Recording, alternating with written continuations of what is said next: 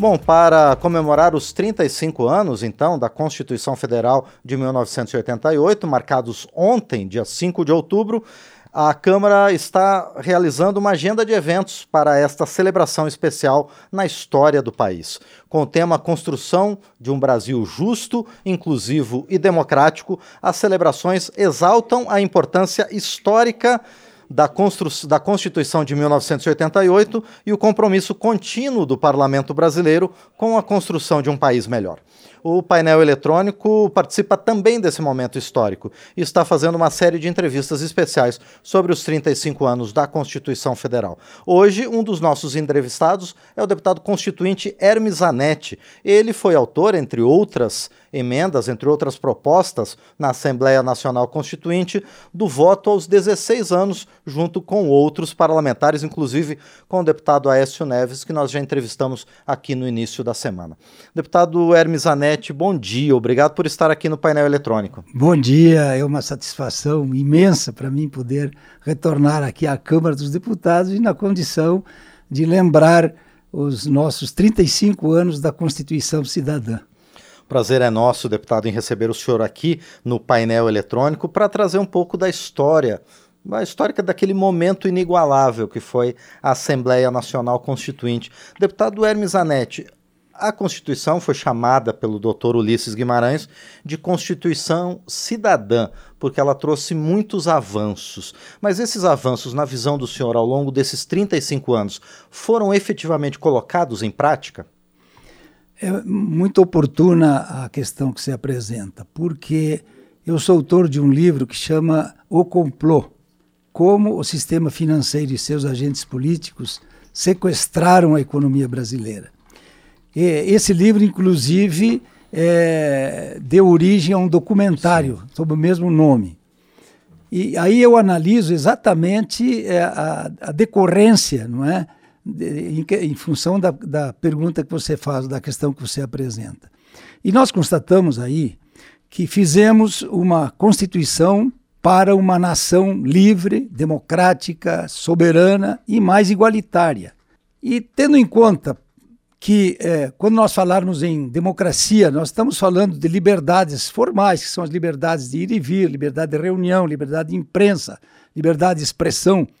Mas é preciso ter em conta que democracia também exige não é, qualidade de vida do povo.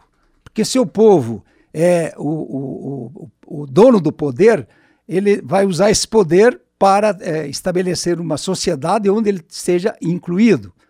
E aí no, no livro eu demonstro que nós estamos realmente muito, mas muito longe daquilo que seria o desenho da Constituição, a caixa de ferramentas que nós colocamos na Constituição para que o povo pudesse construir o seu bem-estar, não é? Não foi usada adequadamente e em muitos casos, inclusive, é, a Constituição foi amputada. E cito pelo menos três rapidamente aqui. Primeiro, é, no artigo 26 do ADCT, eu é, coloquei a necessidade da auditoria da dívida. Ora, é, essa auditoria não foi feita até hoje. Então o povo paga uma conta sem saber se deve, para quem deve, por que deve e onde foi parar esse dinheiro, não é? é que é do, do, qual ele é, está sendo responsabilizado. É? Para que tenha uma ideia, a OAB fez uma ação determinando que essa auditoria fosse feita, pedindo ao Supremo. Ah, essa ação da OAB Nacional dormiu 24 anos é? na, na no, no Supremo. E agora, no ano passado, foi decidido que, ela, que esse artigo 26 do ADCT não era parte da Constituição e por isso a auditoria não seria feita.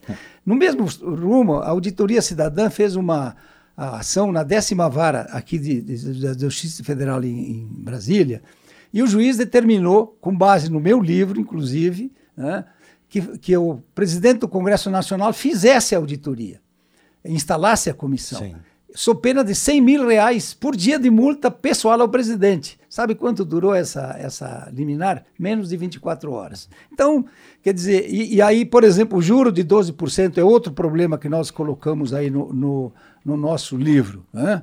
É, hoje, é, se você emprestar dinheiro pessoal a mais de 12%, você incorre em, em, crime de usura.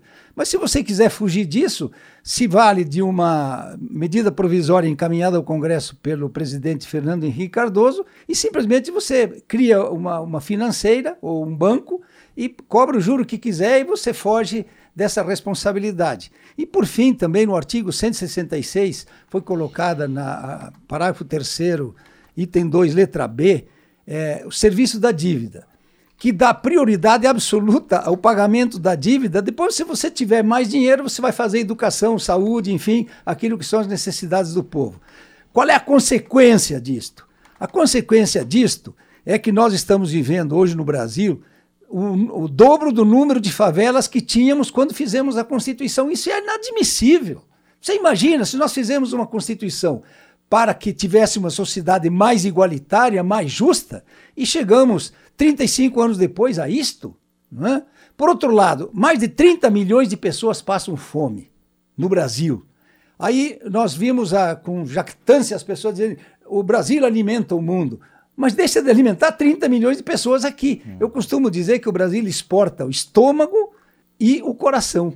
O estômago, porque vai alimentar os outros, deixa de alimentar os seus filhos aqui. E o coração, porque é arrancado do seio do solo brasileiro, não é? o mineral que alimenta a indústria do mundo, e o Brasil recompra isso a 100, 200, até mil vezes mais do, do preço. Então, respondendo objetivamente. Eu acho que esses dados mostram, não é? Quando nós vemos, por exemplo, 70 milhões de brasileiros inadimplentes, esses dados todos mostram o quê? Mostram que, na essência, a liberdade não foi ainda possível de chegar à liberdade de ter uma qualidade de vida adequada, que foi o que nós construímos para a Constituição em 88. Agora, deputado Hermes Zanetti, o que é necessário fazer para que esses benefícios da economia pujante nacional cheguem então a todos os brasileiros? Eu moro no Lago Norte, aqui em Brasília, mas temos também é, uma vinícola lá em Flores da Cunha, no Rio Grande do Sul. Sim. E lá o povo me pergunta, mas você mora em Brasília, mas o que, que esse pessoal de Brasília está fazendo? Sabe o que eu respondo? Não é o pessoal de Brasília vocês, o povo brasileiro, tem que ver quem é que está mandando em Brasília com procuração para decidir em seu nome o futuro e o presente desse país. Esta é a questão. Então, o que, que precisa fazer? Nós temos de ajudar, e por isso fico muito feliz com essa oportunidade, conscientizar o povo. Porque um povo consciente vai mandar para Brasília deputados e senadores preocupados em atender a qualidade de vida e não em endossar um complô. Por isso é complô. O complô o que é? O complô é a articulação entre poder legislativo, eh, judiciário, executivo, incluindo o Ministério Público Federal, e basta só ler o livro para ver isso, não é?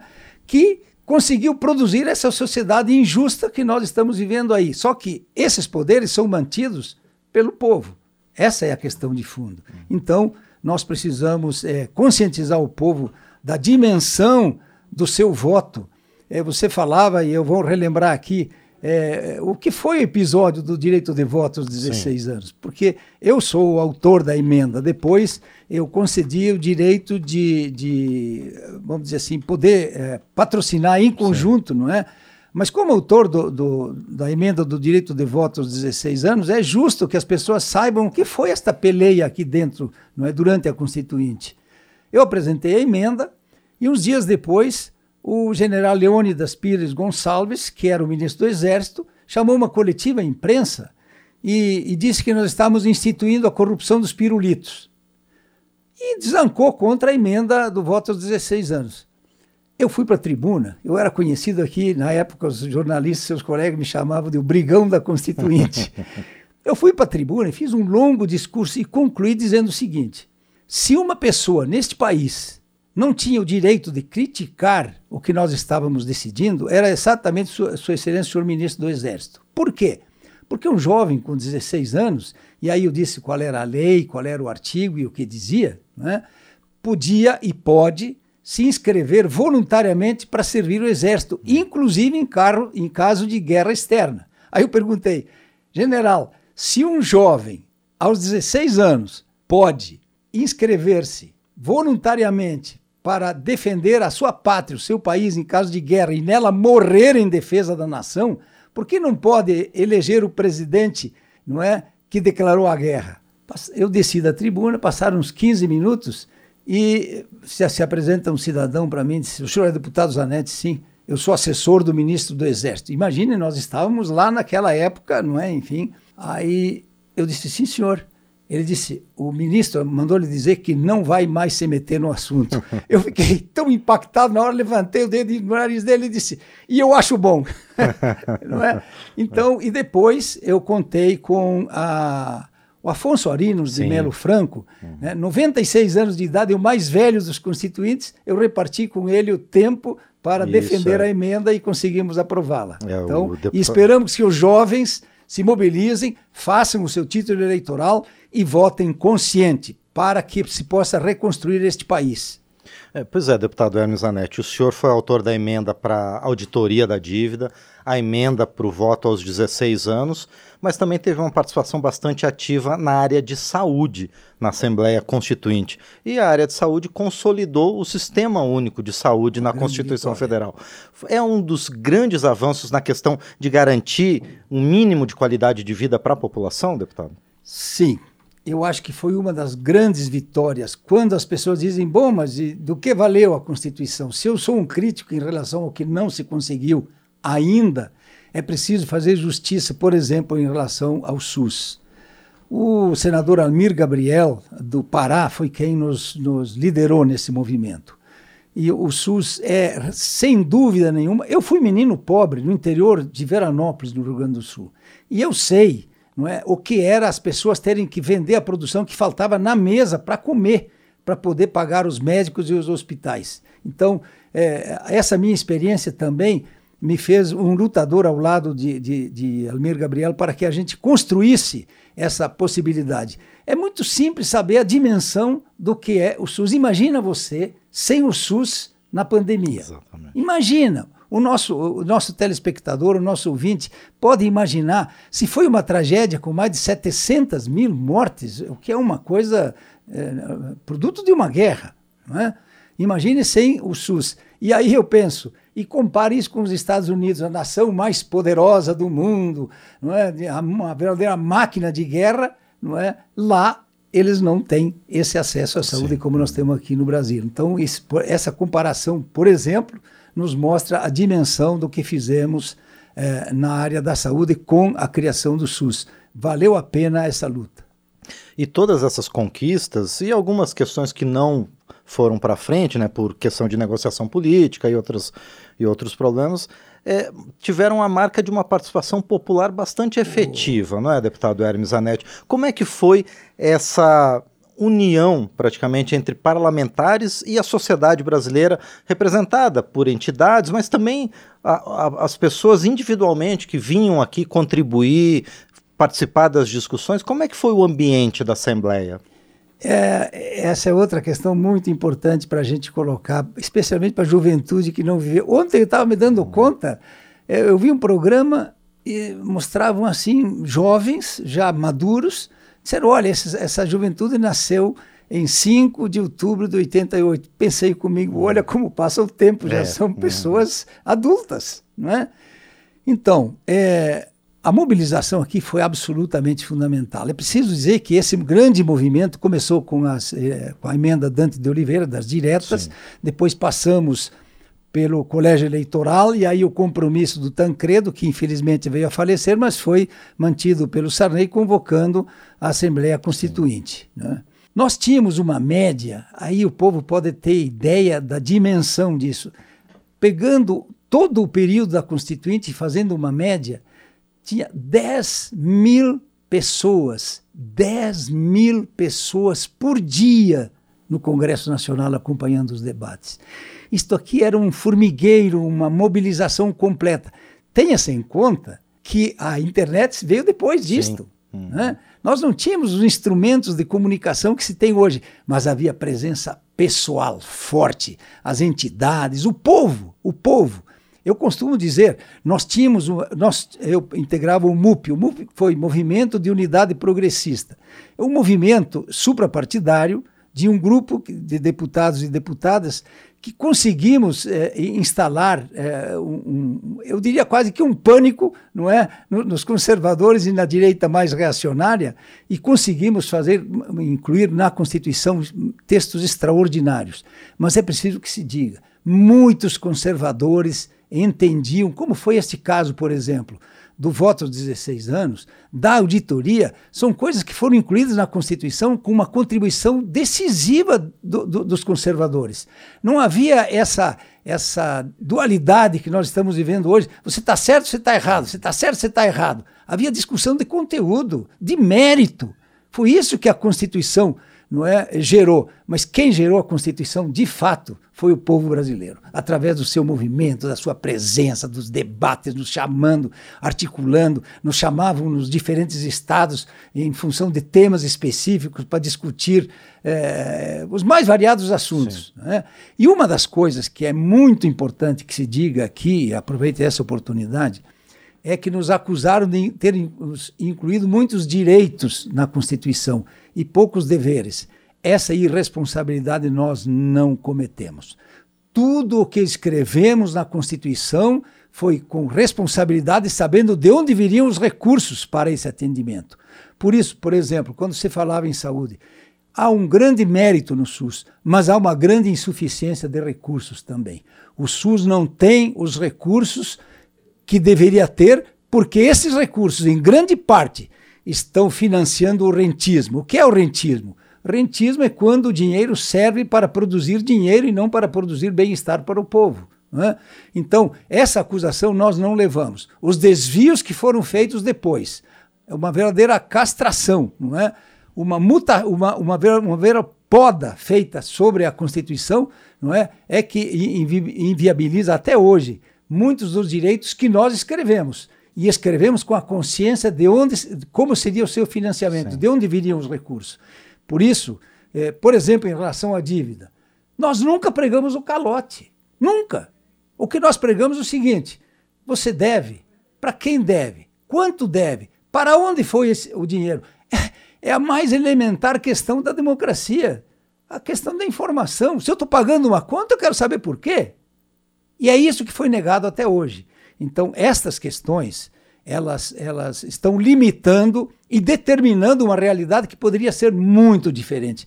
Eu vejo todo dia, por exemplo, na, na, nas televisões eh, de, de, mercado aberto, né, criticando a educação, criticando a segurança, criticando a saúde e tal. Só que eles nunca olharam para trás para saber do que, que essa gente está vivendo. Eles estão vivendo do rentismo.